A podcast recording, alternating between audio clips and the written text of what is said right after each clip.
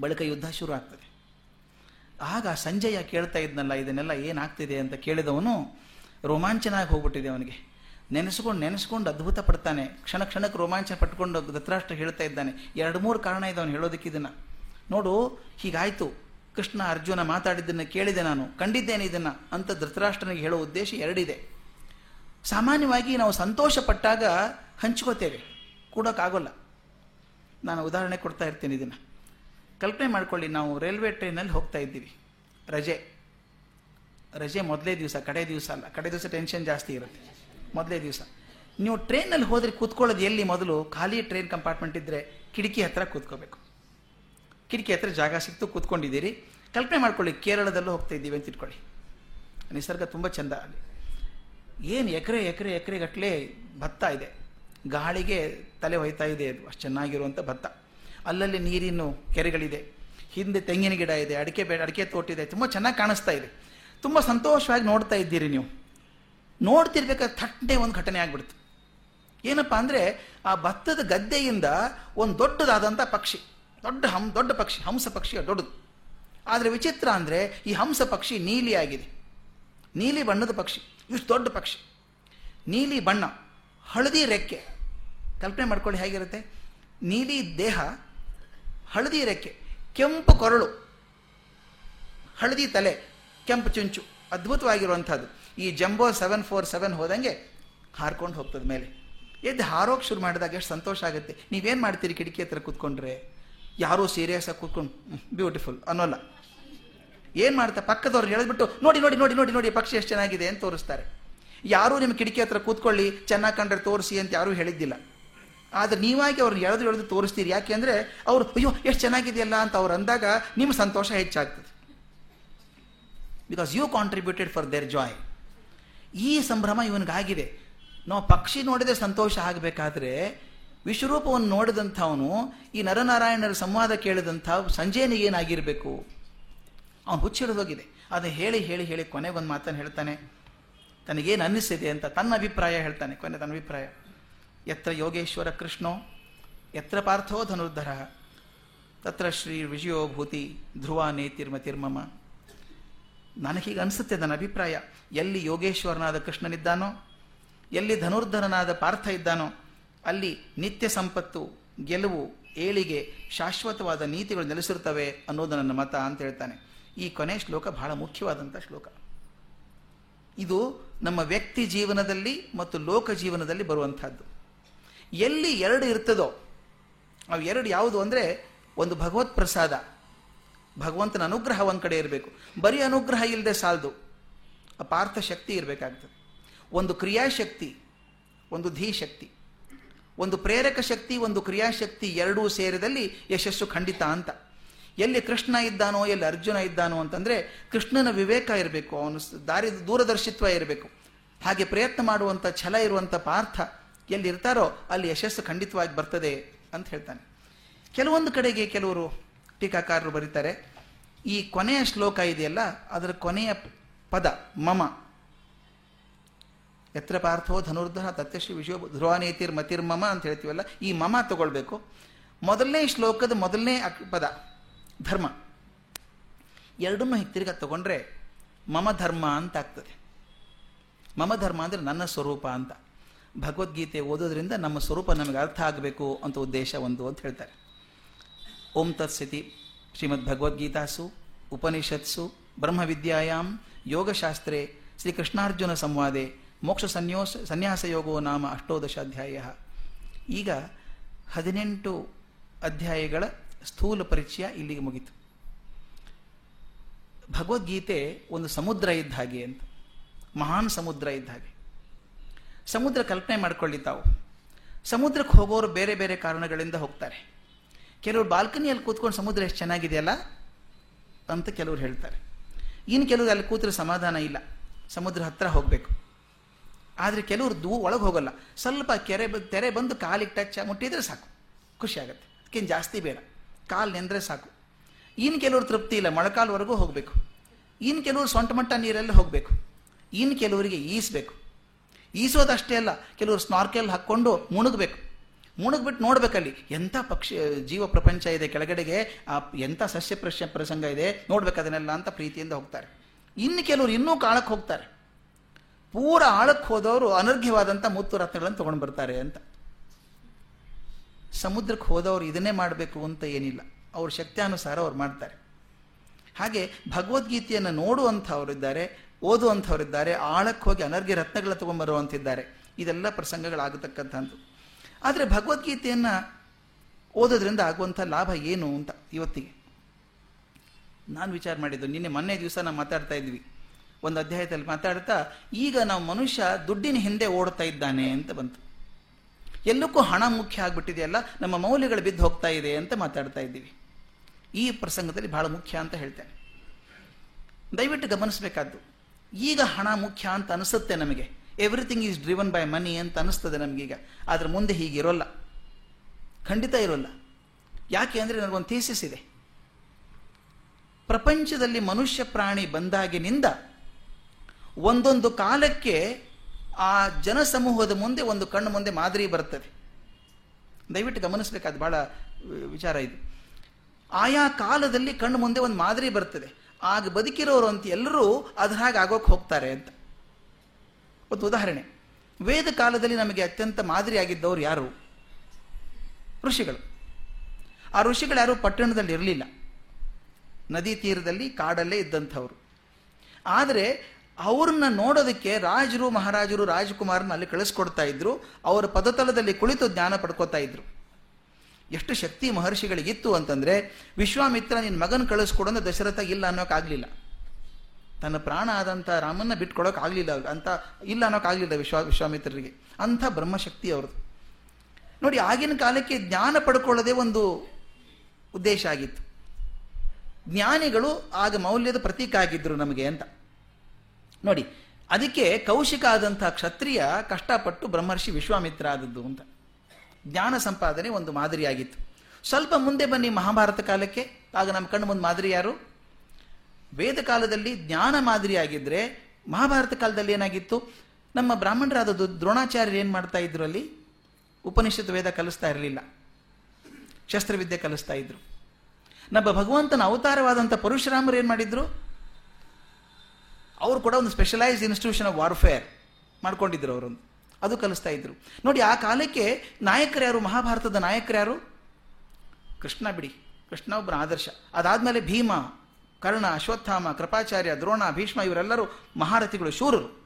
ಅಂದರೆ ಆ ಕಾಲಕ್ಕೆ ಜ್ಞಾನ ಅನ್ನೋದು ಮಾದರಿ ಆಗೋದು ಬಿಟ್ಟು ಶೌರ್ಯ ಮಾದರಿಯಾಗಿತ್ತು ಅಂತೆ ಕಾಡಲ್ಲಿದ್ದಂಥ ಏಕಲವ್ಯನಂಥ ಒಬ್ಬ ಹುಡುಗ ಅರ್ಜುನನಂಗೆ ಆಗೋಕೆ ಹೋದನೆ ಹೊರತಾಗಿ ವ್ಯಾಸರಂಗ ಆಗಬೇಕು ಅಂತನ್ಲಿಲ್ಲ. ನೋಡಿ, ಆಗ ಜ್ಞಾನ ಮಾದರಿ ಹೋಗಿ ಐಕಾನ್ಸ್ ಅಂತ ಕರಿತೇನೆ ಅದನ್ನು ಐಕಾನ್ ಚೇಂಜ್ ಆಗಿ ಆಗ ಜ್ಞಾನದ ಬದಲು ಶೌರ್ಯ ಆಗಿತ್ತು. ಅಷ್ಟು ಹಿಂದೆ ಹೋಗೋದು ಬೇಡ. ಭಾರತದ ಸ್ವಾತಂತ್ರ್ಯಕ್ಕಿಂತ ಮೊದಲು ನಮ್ಮ ಕಂಡು ಮುಂದಿದ್ದಂಥ ಆದರ್ಶ ಯಾವುದು?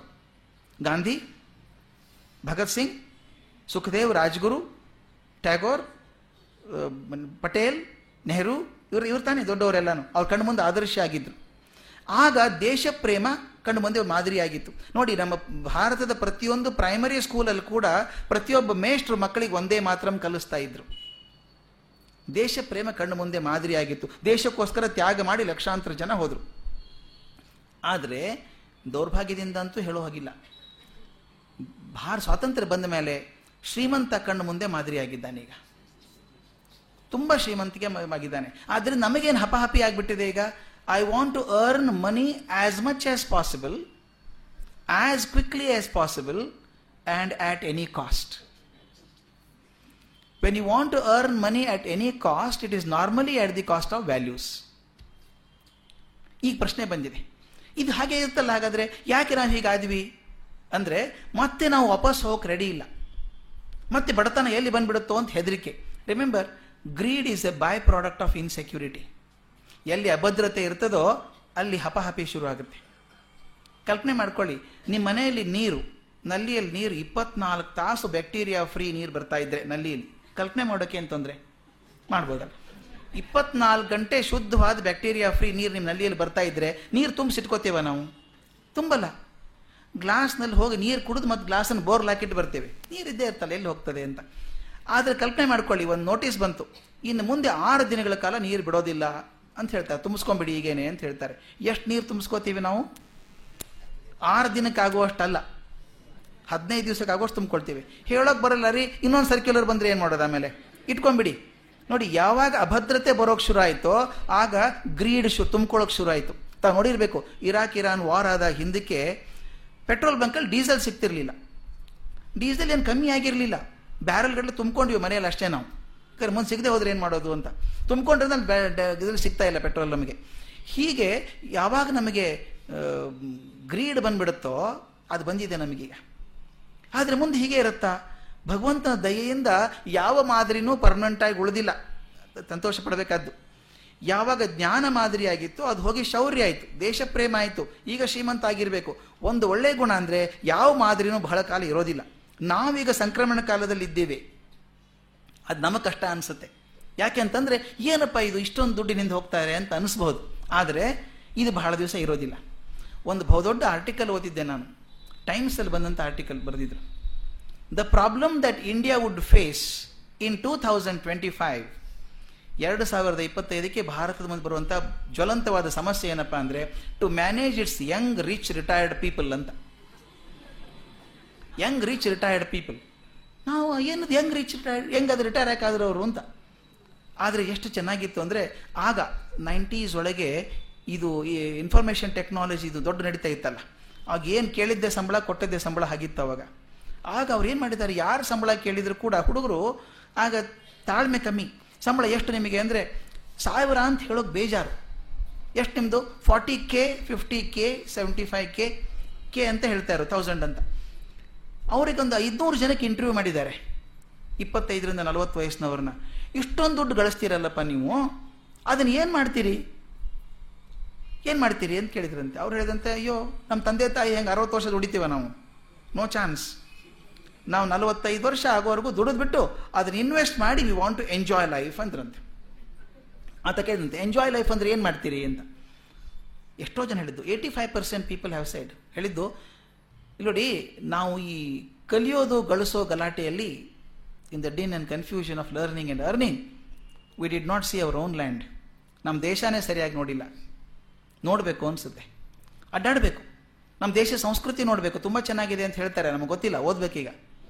ಆಮೇಲೆ, ನೋಡಿ, ಹೇಳ್ತಾರೆ. ಸಂಸ್ಕೃತ ಕಲಿಬೇಕು ಅಂದವ್ರು ಎಷ್ಟು ಜನ ಅದು ಬರೆದಿದ್ದಾರೆ. ಭಾರತದ ಮಕ್ಕಳು. ನಮ್ಮ ಕಲ್ಚರ್ ನೋಡಬೇಕು. ಪರಂಪರೆ ನೋಡಬೇಕು ಅಂತ ಬರೀತಾರೆ. ಇದೆಲ್ಲ ಬರ್ಕೊಂಡ್ರು. ಆದರೆ ಅವರಿಂದ ದೇಶ ಉದ್ಧಾರ ಆಗ್ತದೆ ಅಂತ ನಂಬೋ ಹಾಗಿಲ್ಲ. ಅವ್ರ ಮಕ್ಕಳಿಂದ ಖಂಡಿತ ಆಗ್ತದೆ. ಕಲ್ವಿಟ್ ಕಲ್ಪನೆ ಮಾಡ್ಕೊಳ್ಳಿ, ನಾವೆಲ್ಲ ಮಿಡಲ್ ಕ್ಲಾಸ್ ಜನ. ನಮ್ಮ ತಂದೆ ತಾಯಿಯರು ಮಿಡಲ್ ಕ್ಲಾಸಲ್ಲಿ ಇದ್ದವರು. ನಮಗೇನು ಅಂದರೆ ಹೇಗೋ ಒಂದು ಭದ್ರತೆ ಬೇಕು ಜೀವಕ್ಕೆ.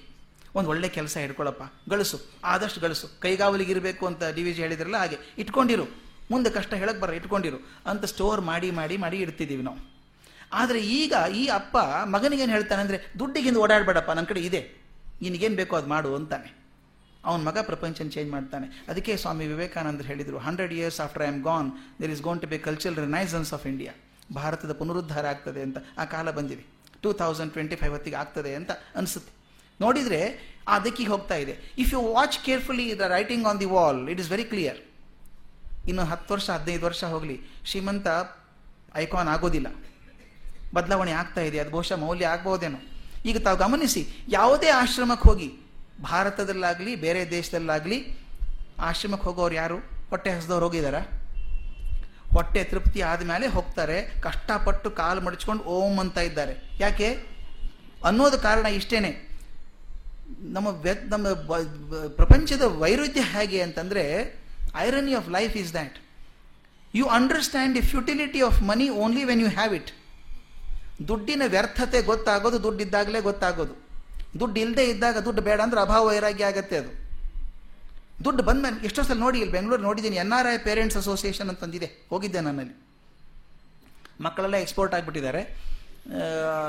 ತಂದೆ ತಾಯಿ ಇದ್ದಾರೆ, ಅಜ್ಜ, ವಯಸ್ಸಾದವರು, ಒಬ್ಬ ಕರ್ಕ, ಮನೆ ಕರ್ಕೊಂಡು ಹೋದ್ರು ನನ್ನ, ಕರ್ಕೊಂಡೋಗಿ ಹೇಳಿದರು, ನೋಡಿ ಸ್ವಾಮಿ, ನನ್ನ ಪರಿಸ್ಥಿತಿ ಹೇಗಿದೆ, ಯಾಕಂದರೆ ನನಗೆ ಎಂಬತ್ತು ವರ್ಷ. ನನಗೆ ಮನೇಲಿ ಪೌಂಡ್ ಇದೆ ಡಾಲರ್ ಇದೆ ಯೂರೋ ಇದೆ. ಬ್ಯಾಂಕಿನ ತಂದು ಕೊಡೋರು ಯಾರು?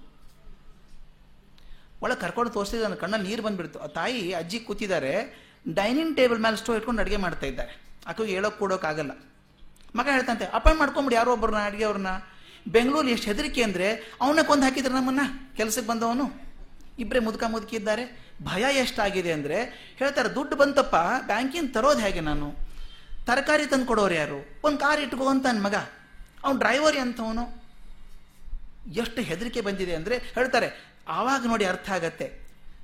I can purchase a beautiful bungalow but cannot make it a home I can purchase an excellent bed but cannot guarantee sleep ಒಳ್ಳೆ ಹಾಸಿಗೆ ಕೊಡ್ಬೋದು ದುಡ್ಡು ನನಗೆ, ನಿದ್ರೆ ಕೊಡಲ್ಲ. ಇದು ಅರ್ಥ ಆಗೋದು ಯಾವಾಗ ಗೊತ್ತಾ? ದುಡ್ಡು ಬಂದಾಗಲೇ ಅರ್ಥ ಆಗೋದು. ಈಗ ಪ್ರಪಂಚ ದುಡ್ಡಿಗೆ ಹಾತರತೆ ಇದೆಯಲ್ಲ, ಸ್ವಲ್ಪ ದಿವಸ ಆದಮೇಲೆ ಯಾವುದೇ ವಸ್ತು ಜಾಸ್ತಿ ಆದರೆ ಅದ್ರ ಬಗ್ಗೆ ತಿರಸ್ಕಾರ ಬರುತ್ತೆ ಮನುಷ್ಯನಿಗೆ. ಗುಲಾಬ್ ಜಾಮೂನ್ ಚೆನ್ನಾಗಿರುತ್ತೆ. ಎಷ್ಟು, ಎರಡೋ, ಮೂರೋ. ಹದಿನೈದು ತಿಂದರೆ ಬೇಡ ಅನ್ಸುತ್ತೆ. ಅದೇ ಗುಲಾಬ್ ಜಾಮೂನ್ ಬೇಡ ಅನ್ಸುತ್ತೆ. ಹಾಗೆ ಒಂದು ಸ್ಯಾಚುರೇಷನ್ ಬರುತ್ತೆ ಅಂತ. ಅದಕ್ಕೆ ಯಾಕೆ ಹೇಳಿದೆ ಈ ಮಾತನ್ನ ಅಂತಂದರೆ, ಭಗವದ್ಗೀತೆ ಕಲಿಸೋದು ಆ ಆದರ್ಶದ ನಂಬಿಕೆ ಕೊಡುತ್ತೆ ನನಗೆ. ಮುಂದೆ ಒಳ್ಳೆ ಕಾಲ ಬರ್ತದೆ. ಈಗ ನಾವ್ಯಾಕೆ ಕೇಳಬೇಕಾಗಾದ್ರೆ ಭಗವದ್ಗೀತೆ ಕೇಳಿದರೆ? ನಮ್ಮಲ್ಲಿ ಮೌಲ್ಯಗಳ ಪುನರುತ್ಥಾನ ಆದರೆ ನಾವೆಲ್ಲ ಕ್ರಿಕೆಟಲ್ಲಿ ನೈಟ್ ವಾಚ್ಮನ್ ಇದ್ದ ಹಾಗೆ. ಕ್ರಿಕೆಟ್ ನೈಟ್ ವಾಚ್ಮನ್ ಅಂತ ಇರ್ತಾನಲ್ಲ? ಸಾಯಂಕಾಲ ಹೊತ್ತಿಗೆ ಔಟ್ ಆಗಿಬಿಟ್ಟು ಅವನು. ಒಳ್ಳೆ ಬ್ಯಾಟ್ಸ್ಮನ್ ಕಳ್ಸೋಕ್ಕಾಗಲ್ಲ ಅವಾಗ. ಕುಂಬಳೆನ ಕಳಿಸೋದು. ಆಡ್ತಿರು ಸ್ವಲ್ಪ. ಸೆಂಚುರಿ ಹೊಡೆಯೋದೇನು ಬೇಕಾಗಿಲ್ಲ. ಇವತ್ತು ಔಟ್ ಆಗದಿದ್ದರೆ ಸಾಕು. ನಾಳೆ ಬೆಳಗ್ಗೆ ಒಳ್ಳೆಯವರು ಆಡ್ಕೋತಾರೆ ಅಂತ. ಅವ್ನು ಸೆಂಚುರಿ ಹೊಡೆದ್ರೆ ಒಳ್ಳೆಯದೇ ಈಗ ನಾವು ನೈಟ್ ವಾಚ್ ಥರ ಆ ಮೌಲ್ಯಗಳನ್ನು ಹಿಡ್ಕೊಂಡು ಹಿಡ್ಕೋಬೇಕು ನಾವು ನಂಬ್ಕೋಬೇಕಲ್ಲ ಮೊದಲು. ನಮ್ಮ ಬದುಕಿದ ಕೆಲಸ.